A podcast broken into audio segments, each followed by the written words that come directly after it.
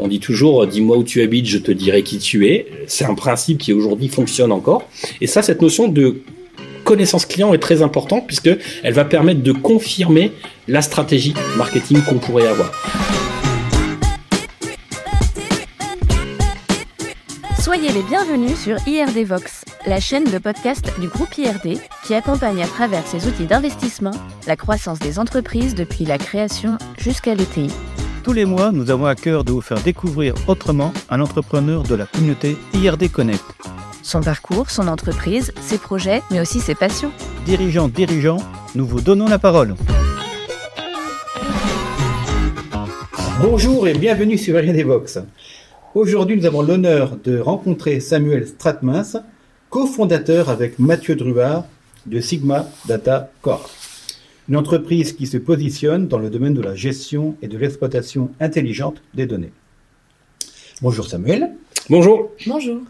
Alors Samuel, pour commencer, pourrais-tu nous partager un peu ton parcours entrepreneurial et ce qui t'a conduit, toi et Mathieu, à créer Sigma Data Corp?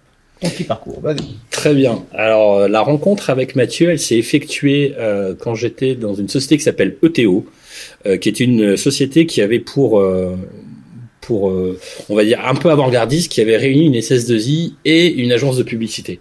Et là, on se parle, on est dans les années, fin des années 90. Je suis arrivé chez eux en 2003 et j'ai rencontré Mathieu en 2010 à peu près. Euh, il était chez Onet. Et en fait, euh, Onet Bank. Et, euh, et donc j'ai essayé euh, de lui vendre une prestation. Et euh, pour la première fois, ça devait durer un quart d'heure. Ça a duré une heure et demie. Parce que la même vision de la donnée, de, du métier, de l'analyse de données, ce qu'on en fait, pourquoi on en fait, quels sont les prérequis à avoir. Une rencontre. Une vraie rencontre. Voilà. Euh, et donc, euh, lors du rachat en 2000, euh, en 2013 par Publicis, euh, j'avais besoin de me renforcer et j'ai fait un appel à candidature pour avoir un poste un peu senior. Et je crois que j'ai fait le recrutement le plus rapide euh, de ma carrière, puisqu'en 24 heures, Mathieu avait dit oui. Alors, ETO, bon, ça parle à- aux plus anciens. hein. Bon, moi, j'ai l'âge pour en parler un petit peu. Euh, bon, évidemment, on pense à deux personnes, dont une en particulier qui est partie assez rapidement, euh, de, qui est Nicolas Lecomte. Une petite anecdote avec Nicolas que tu as côtoyé? Euh, Tu m'as raconté une anecdote, moi que tu la racontes bah, alors- du coup du, métro. Effectivement, euh, Nicolas, je pense que c'est c'est une personne qui a marqué ma carrière, effectivement, puisque c'est quelqu'un qui avait cette cette façon de d'embarquer euh, d'embarquer les personnes avec qui il discutait. Et, euh, et en fait, je retiens ça de lui, c'est-à-dire qu'il n'y avait pas de barrière à partir du moment où on est où on est smart, euh, on peut être cool et hyper bien travailler. Et l'anecdote du métro, elle est assez rigolote puisque euh, euh, Nicolas nous expliquait un vie mon job euh, chez Flunch Ouais. où il était derrière les grillades. Et, et Nicolas euh, raconte comment il faisait griller ses steaks, etc. Et là, j'ai vu une rame de métro parisienne entière être interloquée et puis sourire. Et là, je me suis dit que c'était cet homme était juste formidable. Il est parti trop tôt, c'est clair. Euh, bah, à toi, Lucie. Oui, je voudrais en savoir plus sur euh, l'univers de Sigma Data Corp. Est-ce que tu peux me donner un aperçu des métiers de l'entreprise? Alors, je vais vous faire juste un petit euh, un, un petit point historique par rapport à la création de l'entreprise. Avec euh, Mathieu, en 2014, on décide d'entreprendre ensemble et on crée euh, d'abord Know Your People. Ouais. Euh, on est en ruche d'entreprise à LM euh, pour démarrer et en janvier 2015, on officialise euh, les statuts et l'agence euh, Know Your People est créée. Alors c'est quoi Know Your People aujourd'hui? C'est une agence conseil en data marketing avec une hyper expertise en data science et intelligence artificielle. Pourquoi? Parce que Mathieu et moi, on est tous les deux data miners de formation. Donc c'est vraiment notre formation. Data Miner, donc statistique et intelligence, tout ça. deux. On fait, alors ce que dis souvent à mes enfants, c'est qu'on fait des mathématiques. Voilà. Donc c'est vrai que c'est la donner. et, et, et là effectivement le domaine d'application, Ouais. c'est effectivement le retail, l'e-commerce, l'assurance, le financier, euh, toutes les applications aujourd'hui euh, qu'on peut trouver sur le web, etc. À partir du moment où on collecte de la donnée, Mhm. nous on va la récupérer, on va essayer de la transformer, la rendre intelligente. Ça, c'était vraiment un métier sur mesure euh, que, que nous avons créé. On a ensuite créé MGS Solutions, qui est, bah, on s'était dit, euh, tout ce qu'on a dans notre cerveau, on va essayer de le packager dans une solution. Et on a créé cette solution en mode SaaS qui va reprendre, on va dire, les grands principes de notre métier, à savoir du profil client, de la segmentation client, de la typologie client, les fameux personas qu'on entend souvent. On va faire aussi beaucoup de prédictions, de cartographie, de reporting. Et tout ça, en fait, on l'a euh, packagé dans une solution qui s'appelle Data Cadabra. Et là, vous vendez l'outil, là, un petit peu. Un petit peu c'est un soit on vend un outil, une solution, ou soit on vend des hommes. Voilà, en fait, c'est l'un des deux en fonction du besoin, et c'est pour ça que ces deux sociétés-là sont complémentaires. En 2020, on avait besoin d'accélérer, hmm. et c'est là où on a fait rentrer euh, euh, au capital l'IRD, euh, entre autres, hmm. et Finorpa pour nous accompagner dans notre projet. Ouais, très bien. Donc à la fois de la presta et aussi des, du logiciel en SaaS. Quoi. Exactement. Et ces clients, donc euh, si on parle clientèle, c'est les mêmes clients ou pas différents selon les. Alors c'est assez différent finalement entre les deux. Ouais. En Presta, en fait, on travaille beaucoup euh, bah, avec tous les, les grandes sociétés euh, du Nord, donc euh, notamment de l'AFM. Mmh, donc on, on, travaille notre premier client et notamment le roi Merlin, avec qui, alors quand je dis premier client, c'est aussi en durée puisque c'est l'un de nos clients qui nous a fait confiance quasiment dès le début.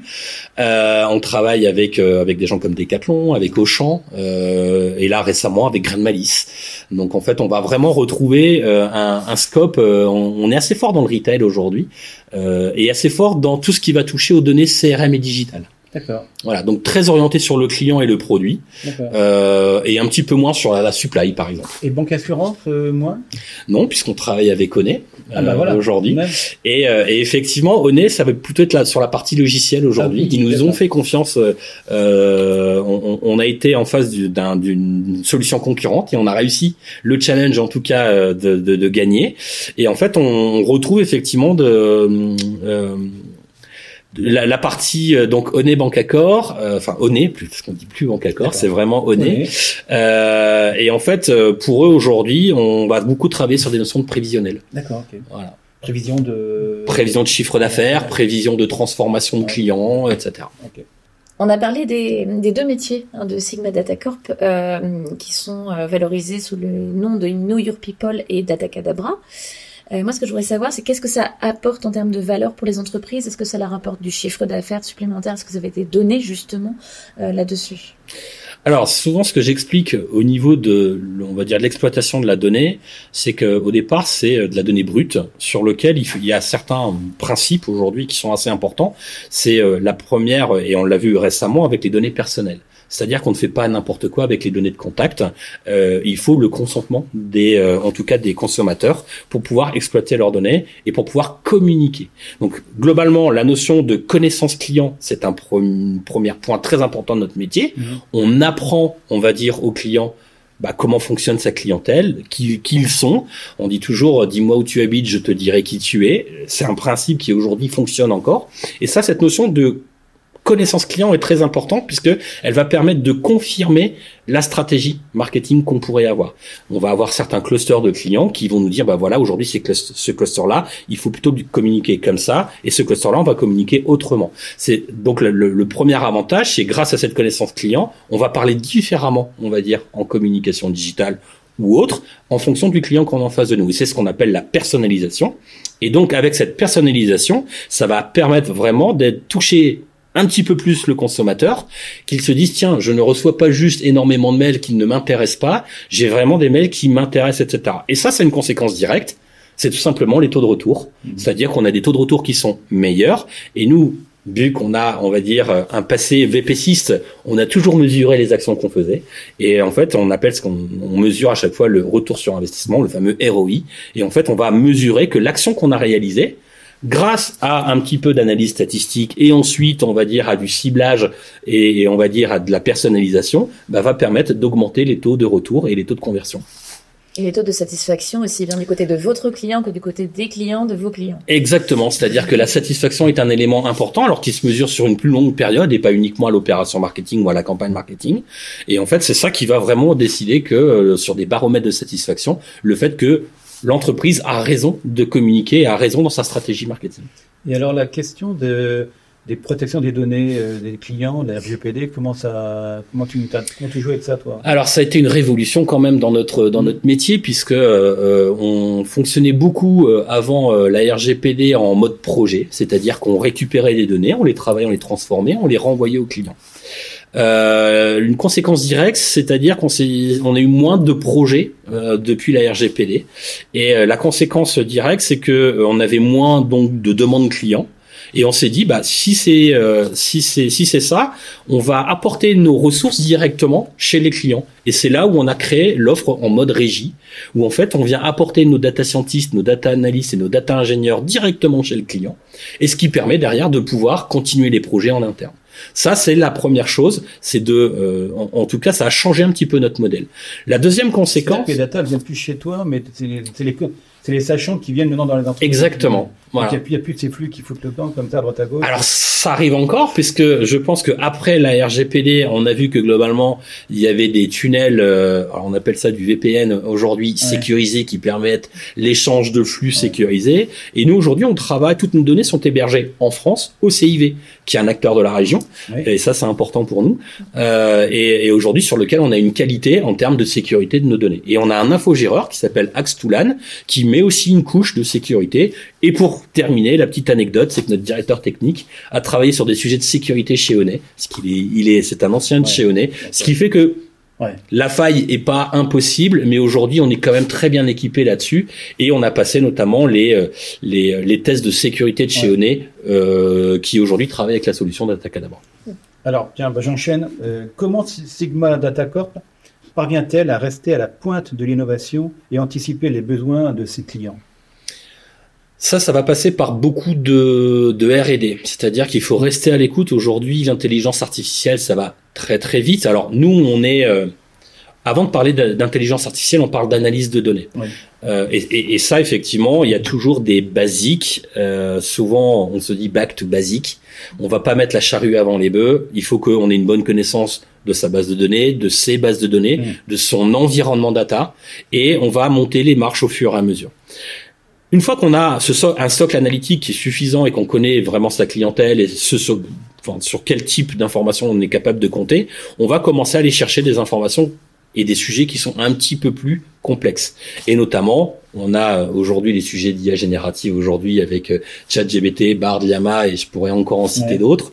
Euh, où aujourd'hui c'est à la fois très facile euh, euh, d'accéder à, à, ce type de solution là. Par contre, il y a quand même les principes de ne, bah, il faut quand même avoir un brief, il faut quand même savoir ce qu'on veut à la il fin. Il faut des données de toute façon. Et il faut des données. Ouais, il données, faut des données. Pas de secret quoi. Voilà. Ouais. Euh, et, et, après, effectivement, on a, on, on, on, continue à travailler notamment sur de la reconnaissance d'images. Là, on a un sujet aujourd'hui où à partir du, des shoots photos qui sont faits dans le prêt-à-porter, on va aller décrire l'image, ce qui va permettre d'amener du contenu assez rapide euh, pour nourrir le site internet, pour nourrir euh, le mobile, etc., etc. Et euh, ChatGPT, ça, ça impacte ou pas vos, votre business ou... Évidemment. Alors, Et, évidemment. Alors, ça impacte de deux manières. De deux manières. La première manière, c'est euh, c'est une remise en cause aussi chez nous de se dire comment on peut s'en servir nous euh, à part entière. Et on l'utilise déjà. Euh, nous aujourd'hui très rapidement, il y a déjà 18 mois que euh, on a fait nos premiers tests sur ChatGPT. Euh, c'était déjà sur une version antérieure, mais c'était de poser une question euh, directement euh, par écrit et les moteurs de ChatGPT vont créer directement euh, un tableau. C'est-à-dire, je voudrais avoir euh, tous les hommes euh, qui ont acheté un panier moyen euh, de plus de 150 euros sur du pantalon. Je pose ma question et j'ai un tableau en sortie. Et ça, en fait, ce sont des moteurs d'IA génératifs qui le font. Et même en termes de génération de code pour le développement web, vous vous en servez aussi peut-être? Alors nous, on ne développe pas de site web. Donc c'est vrai que ce développement de code là, oui, on va le faire notamment sur euh, du Python, où on va être, on va aller chercher des prompts directement qu'on va euh, vraiment façonner pour qu'elles répondent. Encore une fois, là, ce qui est important pour nous, c'est vraiment d'aller chercher euh, une information qui correspond, en tout cas, à ce qu'on nous a demandé. Ouais. Mais je dis toujours que ça soit en algorithme ou en code, on peut créer le, le, le plus beau code ou le meilleur algorithme. S'il répond pas à la question, bah ça n'avance pas à grand chose. Dans, allez, on est en 2023, bientôt 2024 on se projette à 2030, ton métier aura beaucoup évolué d'ici là ou pas, selon toi? Oui et non. Ah, c'est une, une, réponse de Normand que je vous fais. Pourquoi? Parce que euh, oui, allez, alors oui parce que euh, le terrain de jeu au niveau des datas continuera d'augmenter. C'est-à-dire qu'il y a des courbes qui sont juste affolantes en termes de data, de disponibilité. Je pense que nos smartphones aujourd'hui, qui, euh, faut quand même savoir que c'est, euh, on peut tout faire avec un smartphone, on peut vous suivre, on peut, on peut vraiment tout avoir. Demain, il y aura les données de santé dessus. Euh, euh, il y aura tellement de choses aujourd'hui que forcément notre métier va évoluer.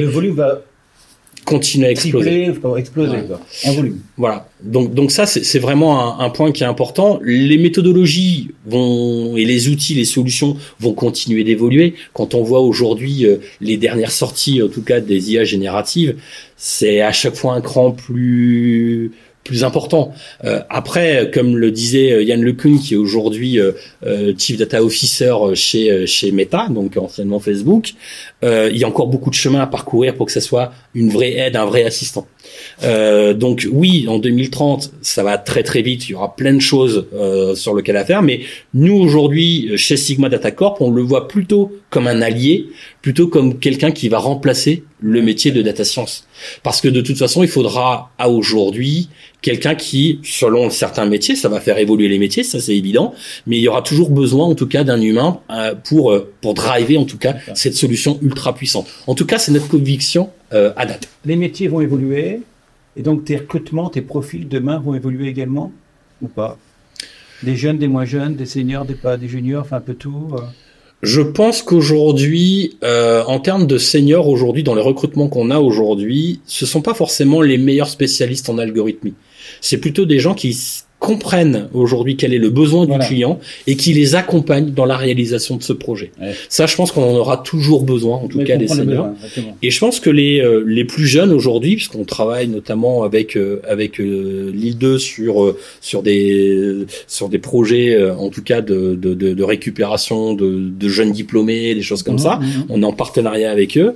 Et, euh, et en fait, euh, on aura. Je, je pense que de- même dans le la façon dont elles apprennent le métier, il y a des choses qui vont changer. Aujourd'hui, je suis pas sûr qu'il y ait des cours de chat GPT, mais peut-être que peut-être que ça existe déjà. Mais en tout cas, c'est nouveau. Ouais. Et peut-être que demain, on aura, euh, de manière générale, un cours sur l'IA générative. Ouais. Donc, je pense que ces personnes-là nous aideront, en tout cas, dans, euh, dans les codes de demain, puisque, encore une fois, l'objectif de ces IA génératives, c'est, c'est aller plus vite et être plus précis. Donc, Ouais.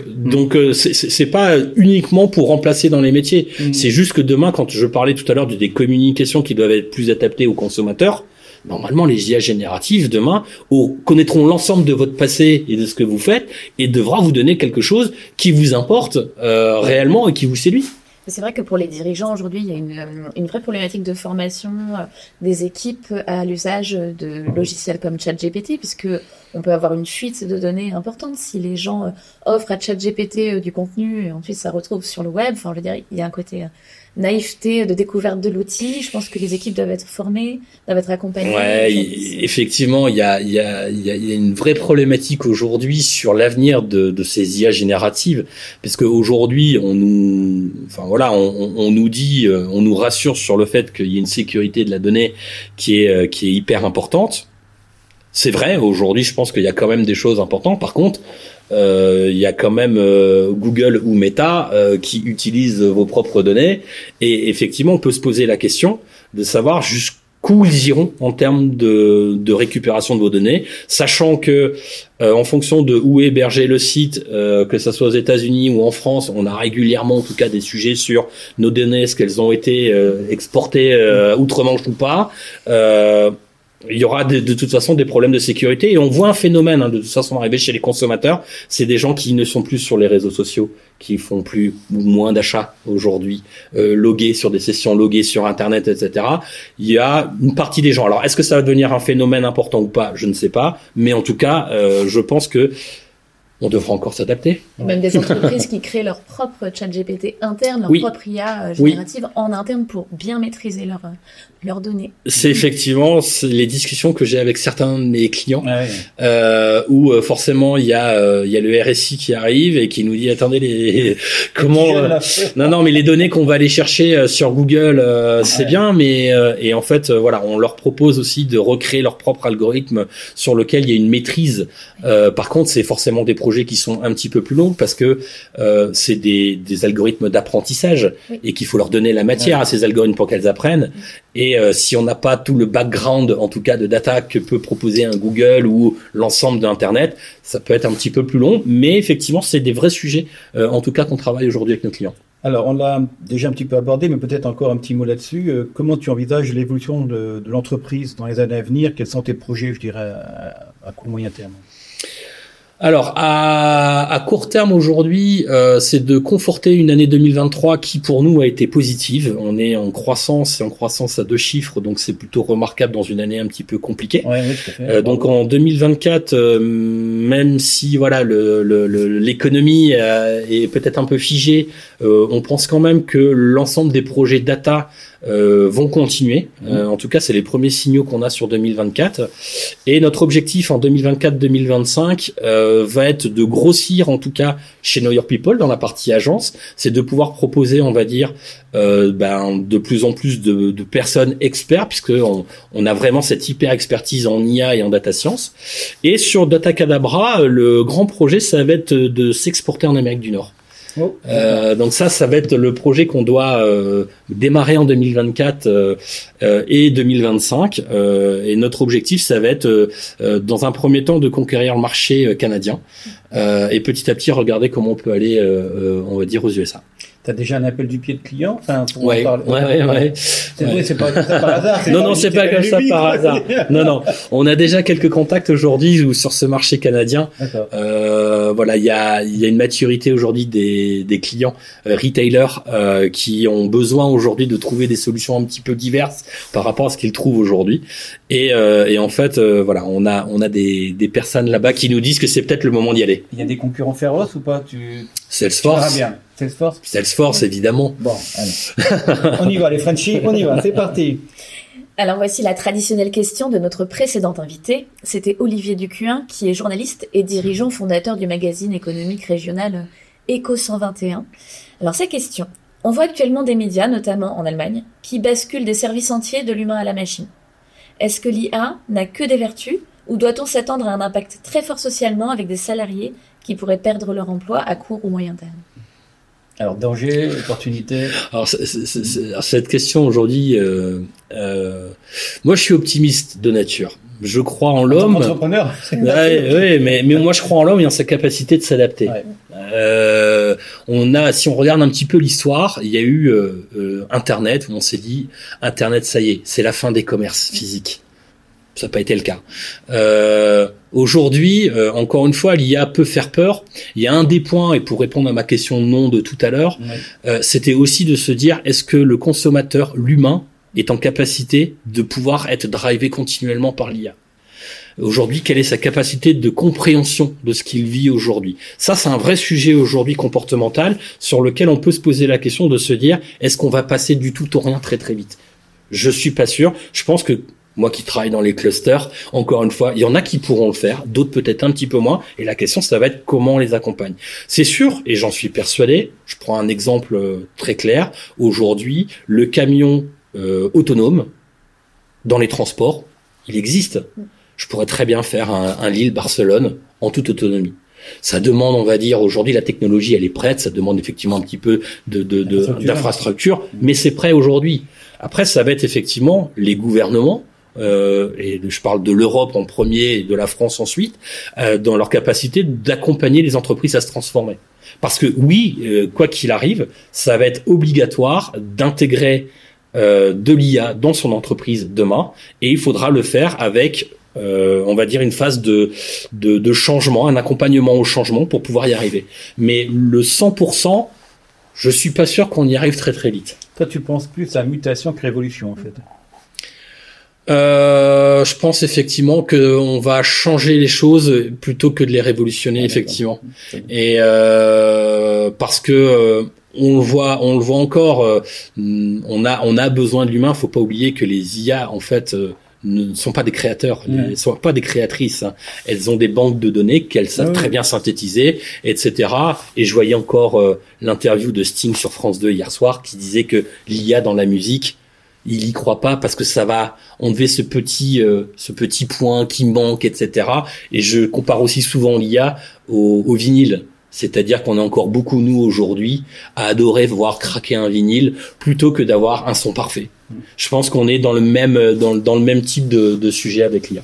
Très bien. Alors maintenant, puisqu'on passe, on va passer euh, du vinyle à, aux questions, aux questions perso. Transition. voilà. Donc, je crois que tu as des vinyles chez toi, en tout cas, tu écoutes des Oui, vinyles. oui, voilà. oui, oui, j'aime beaucoup. Oui. Euh, bah, avant qu'on parle de passion et de vinyle, euh, ton parcours, dans ton parcours professionnel, as-tu connu un, un grand coup de bol? Ou pas?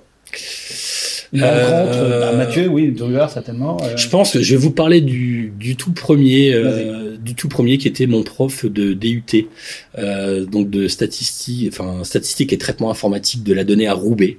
Euh, moi, j'ai voilà, j'ai vécu plutôt, j'ai des dans un milieu populaire. Et, et c'est vrai que j'ai eu une rencontre avec ce directeur Larbi Aïtenani, qui est en retraite aujourd'hui, mais que je recroise de temps en temps. On le salue.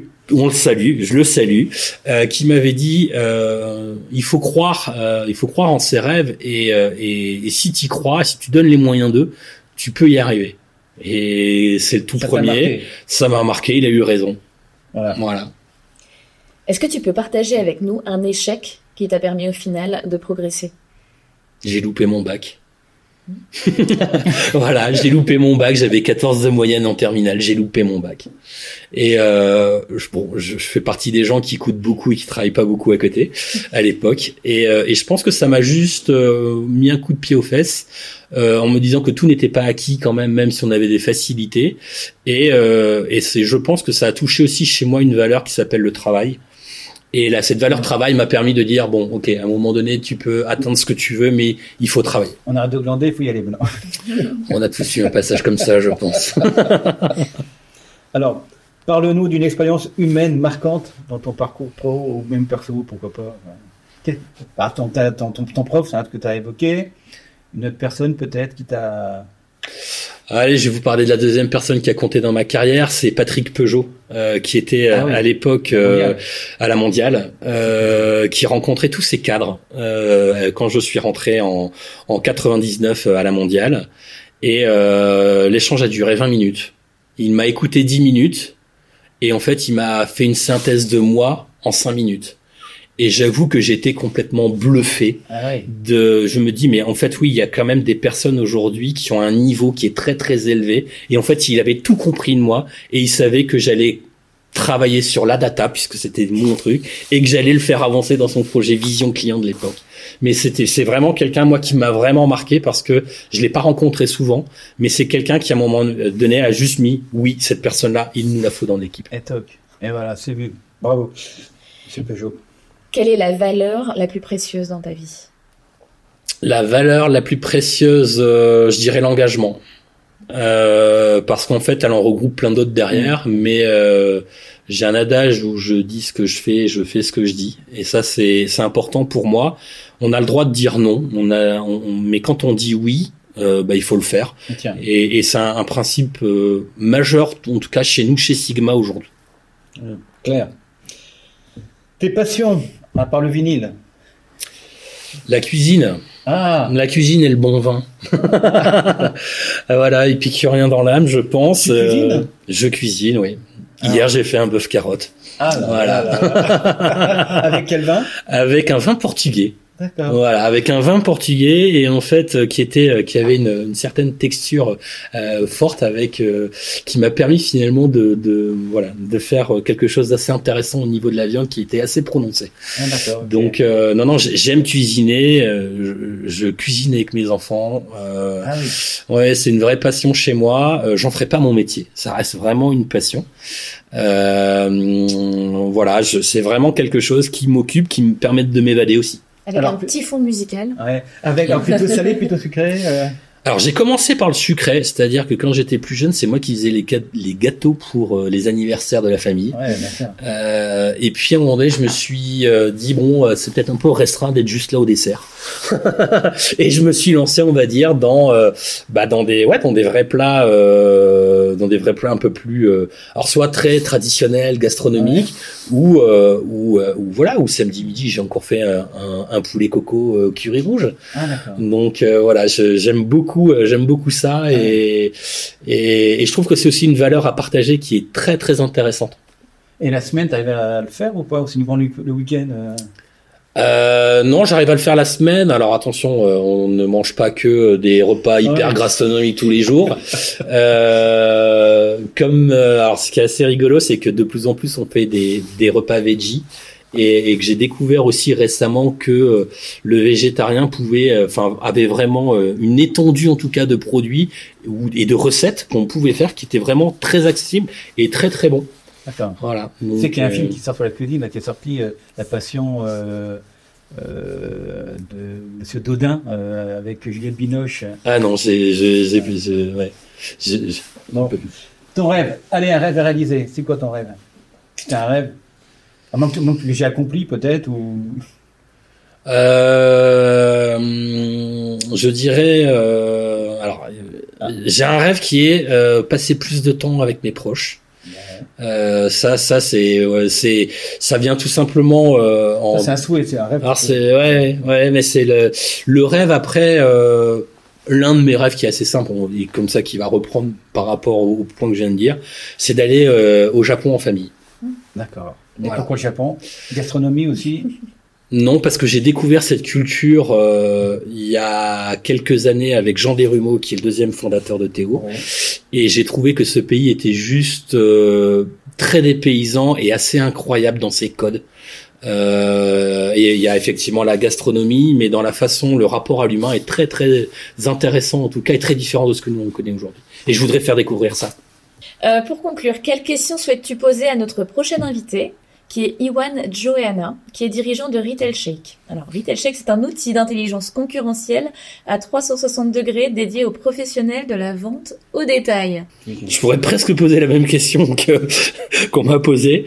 Euh, bah en fait, le, le, le- l'un- la- l'une des questions que je pourrais poser euh, à Yerwan, c'est euh, c'est aujourd'hui quelle place va prendre effectivement l'intelligence artificielle dans son métier et quel rapport il voit aussi euh, par rapport à l'accompagnement de l'homme dans euh, dans tous ces sujets-là. Parce que lui, de mémoire, je pense qu'il travaille aussi avec les notions de supply.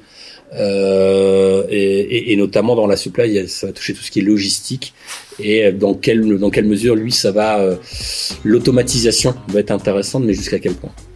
Eh ben, mon cher Samuel, Merci. deux mots arigato en japonais. Arigato. Voilà.